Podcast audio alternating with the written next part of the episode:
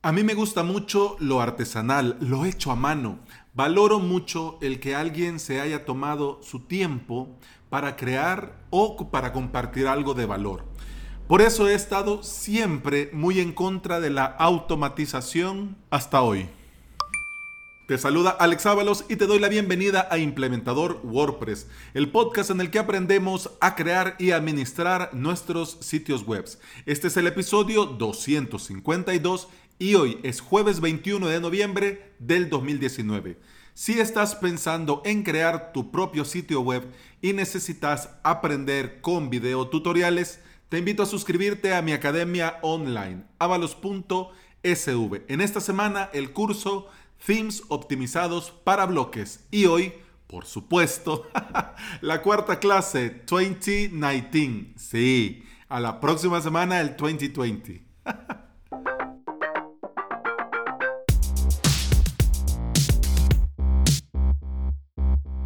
Y antes de entrar en materia en el episodio, quiero agradecer a Javier y a mi amiguete Carlos Malfatti por sus recomendaciones. A raíz de los episodios de esta semana, Javier me ha recomendado Genesis Dam Buster, que es un plugin que facilita la creación de páginas usando David Builder en un child theme de Genesis. Es decir, seguís manteniendo todo el poder y la versatilidad de Genesis y tu child theme para tu web, pero podés aprovechar un builder como Dave Builder para construir páginas más rápidamente. Y hablando de construir más rápidamente, mi amiguete Carlos Malfatti de carlosmalfatti.com y creador del podcast Marketing Online para gente como uno, me recomendaba Nimble Builder y Page Builder Frameworks. Una pasada, una pasada Page Builder Framework, que aunque suene así como a Builder Framework, es un theme, es un tema, es una plantilla gratis del repositorio con opción para ah, una opción premium para, para comprar una versión de pago. Voy a darles a las tres recomendaciones una mirada y lo voy a comentar la próxima semana. Pero desde hoy le quería agradecer a los dos por la gentileza, la amabilidad y el detalle, primero, de escucharme. Muchas gracias. Y segundo, de darme sus recomendaciones. Y ahora sí, vamos al mandado, a lo que te traje. Manual o automatizado. A mí siempre me ha gustado compartir, crear y hacer todo yo, manualmente. Y no es por el afán de tener siempre el control o de controlarlo todo o de manejarlo todo. No, lo que pasa es que me siento muy a gusto publicando y compartiendo yo manualmente mis cosas. Ver cómo queda, hacerlo yo, publicarlo y con el tiempo ver la repercusión, que se ha compartido, que se ha escuchado, que se ha comentado, etcétera, etcétera. A mí eso me gusta mucho. Luego, con el paso del tiempo, supe que las redes sociales, incluso hasta el propio Facebook, le dan más valor a una publicación si ha sido orgánica y manual. Pero bueno, con el tiempo comencé, digamos, a semi-publicar, porque yo al día de hoy lo hago con esta herramienta que se llama buffer.com. B-U-F-F-E-R.com. Voy y comparto desde ahí a Twitter, Facebook y LinkedIn. Desde Buffer yo me ahorro el paso de ir red por red, red por red. Entonces voy a Buffer y desde ahí te permite abrir la ventana para compartir. Arriba tenés unas ruedas de cada red social que has vinculado. Le das a la red social y pegas o escribís el texto, seleccionas la imagen y te das una idea cómo va a quedar. Bueno, ya está bien aquí, le das a la otra red social, lo pones y ya. O si no, marcas las tres de una vez, pegas lo que vas al texto que has redactado o redactas, pones el enlace, la imagen destacada, publicar y ya se va. Desde Buffer yo lo que me ahorro es ir red por red. Y me siento bien hacerlo así, porque como me da una vista previa, puedo ver cómo va a quedar y todo. Pero me he dado cuenta que algunas redes, algunos sitios están bastante abandonados y me gustaría publicar mi trabajo ahí. Por ejemplo, el caso de Instagram, que no publico nada, ahí tengo el Instagram muerto. Y, entro muy, seguido a Instagram, pero no publico nada. y me gustaría publicar, pero ya no me da la vida para hacer todo lo que estoy haciendo, más publicar en YouTube, más publicar en Facebook, más publicar en Twitter, más publicar en Instagram. Entonces, ah, ¿cómo hago ahora? Te voy a compartir mi flujo de trabajo con los videos de YouTube, por ejemplo. Headliner, H-E-A-D, Liner.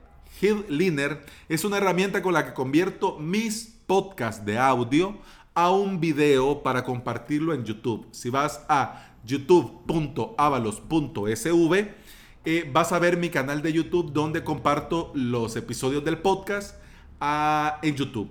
Obviamente, no solo está el audio ahí, sino que gracias a Headliner puedo yo crear este video, eh, poner una imagen de fondo, poner una onda de audio, eh, guardar esto y publicarlo. Uso la versión gratis y aunque me permite crear este video para YouTube o para Instagram, tengo que esperar el mail, que me llegue el mail. Cuando me llegue el mail, dar al enlace, ir a la página, descargar el video, luego ir y compartirlo manualmente. Y bueno, ah, tiene una opción muy interesante de automatizar la creación. Vos le pones un feed, de cada feed vos le decís cada cuánto querés que revise en el feed, pues le decís que cada día o cada semana, entonces si le decís cada día, va cada día a revisar el feed y a verificar si se ha publicado algo nuevo y si se ha publicado te crea automáticamente este video, pero con menos opciones de personalización. ¿Cuál es el detalle con esta automatización de Headliner? Primero tenés que esperar que el video te llegue a tu mail, luego lo descargas y luego lo subís manualmente.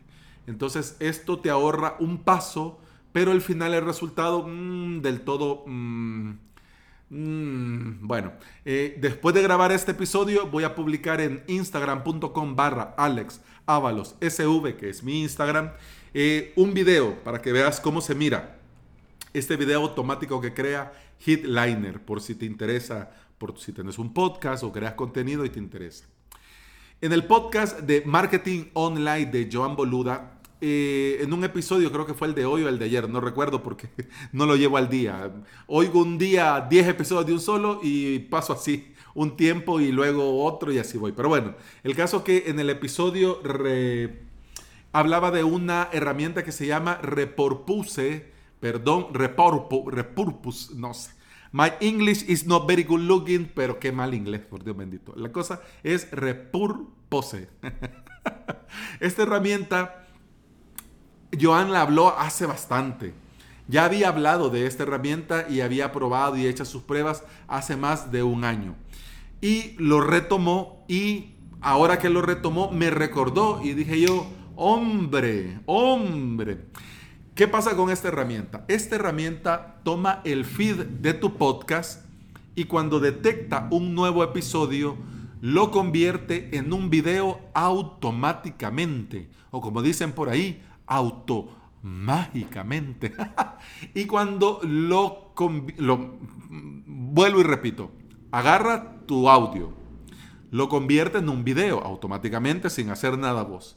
Y luego lo publica donde vos le has dicho que lo publique en YouTube, en Facebook, en Twitter, en LinkedIn, en Instagram.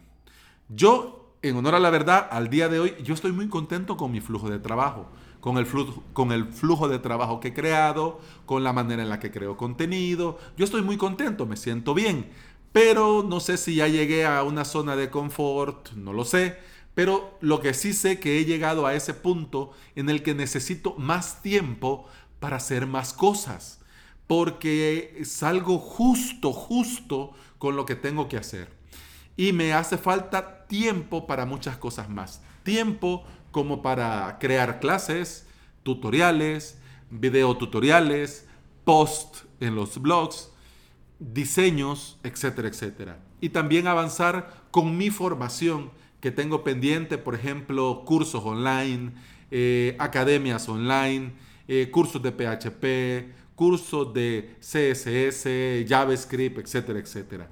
Y también me he dado cuenta que necesito tiempo para probar themes, para probar plugins, para probar empresas de hosting, VPS, paneles de control, etcétera, etcétera. Y la pregunta del millón es, ¿y de dónde saco tiempo extra? Una alternativa es delegar este trabajo de compartir el contenido y todo lo demás a alguien más. Pero ah, en honor a la verdad, mis ingresos no me permiten contratar a alguien más para que haga esto. Así que he comenzado a buscar alternativas viables para delegar y lo que me cayó en 20 al día de hoy, por eso la razón de este episodio es que una forma de delegar es contratar los servicios de esta página para automatizar el compartir contenidos en las redes sociales de mi podcast. Y de momento, Repurpose es lo que he visto más completo y lo que en honor a la verdad pienso yo que hasta el día de hoy pues está él es digamos del top lo mejor. La pregunta ahora, querida audiencia, ¿conoces vos una alternativa mejor a Repurpose o a Headliner? Si la conoces, soy todo oído. Por favor, por favor, compartilo conmigo que te voy a estar eternamente agradecido y desde ya. Los días tienen las horas que tienen. Y si debo de sacrificar un poco el control de la publicación automatizando, yo en honor a la verdad creo que va a valer la pena. Por cierto, repurpose, ¿sabes qué significa? repurpose, repurpose es el proceso mediante el cual un objeto con un valor de uso se transforma o se vuelve a implementar con un objeto con un valor de uso alternativo. Fíjate qué interesante. Repurpose es la palabra en inglés a reutilizar. Así que a partir de la próxima semana tengo planes de reutilizar mi podcast y compartirlo en las redes sociales.